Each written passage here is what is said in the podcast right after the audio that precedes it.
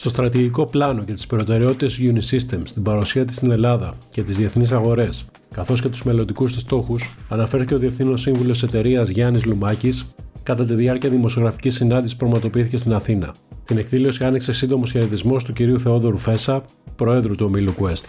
Ακολούθησε συνοπτική παρουσίαση των οικονομικών αποτελεσμάτων του 2022, αναφορά στα 176 εκατομμύρια ευρώ των εσόδων και τα 550 εκατομμύρια ευρώ ανεκτέλεση του υπολείπου, αλλά και στη δυναμική των βασικών τομέων δραστηριοποίησης, είτε του διεθνούς, του χρηματοοικονομικού, του δημοσίου και του ιδιωτικού τομέα της εταιρείας, από τον Γιάννη Λουμάκη, ο οποίος στη συνέχεια παρουσίασε τους βασικούς πυλώνες του στρατηγικού σχεδίου που θα καθοδηγήσει την εταιρεία μέχρι το 2026. Αυτοί περιλαμβάνουν την επένδυση σε ψηφιακές λύσεις, τις οριζόντιες περιοχές Cloud, Cyber Security, Data Analytics, Managed Services και Customer Experience.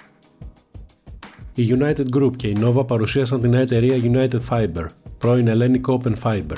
Η United Fiber επιταχύνει την υλοποίηση της επένδυσης για την κατασκευή του δικού της υπερσύγχρονου και εκτεταμένου δικτύου οπτικών ινών που ξεπερνά τα 22.000 χιλιόμετρα, καλύπτοντας 1,6 εκατομμύρια νοικοκυριά στην Ελλάδα έως το 2027. Επιπλέον, η United Fiber καθίσταται και πάροχος χονδρικής προς όλους τους παρόχους υπηρεσιών δικτύων.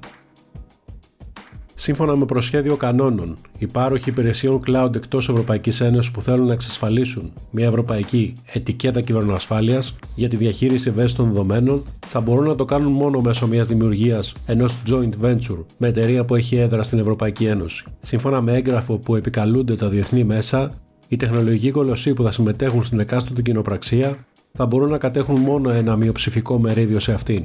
Την ίδια στιγμή, οι εργαζόμενοι που θα έχουν πρόσβαση σε δεδομένα από την Ευρωπαϊκή Ένωση θα πρέπει να υποβάλλονται σε έλεγχο και να βρίσκονται εντός του μπλοκ των 27 χωρών.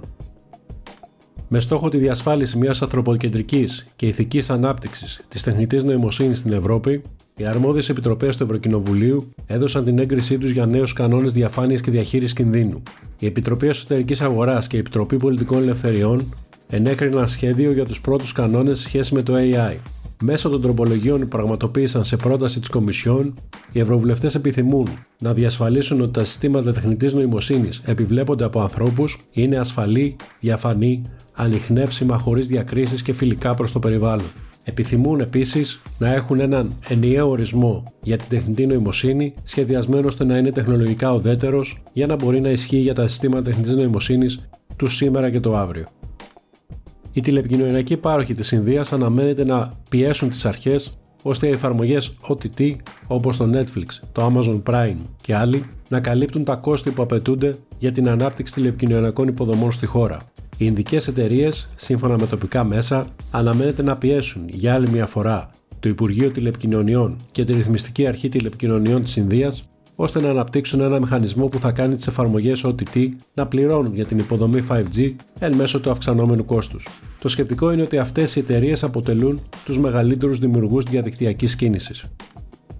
Η Juniper Research προβλέπει πως τα έσοδα των παρόχων από το roaming σε παγκόσμιο επίπεδο για το 2024 θα ξεπεράσουν τα 10 δισεκατομμύρια δολάρια, παρουσιάζοντας μια σημαντική αύξηση από τα 8,6 δισεκατομμύρια δολάρια του 2023.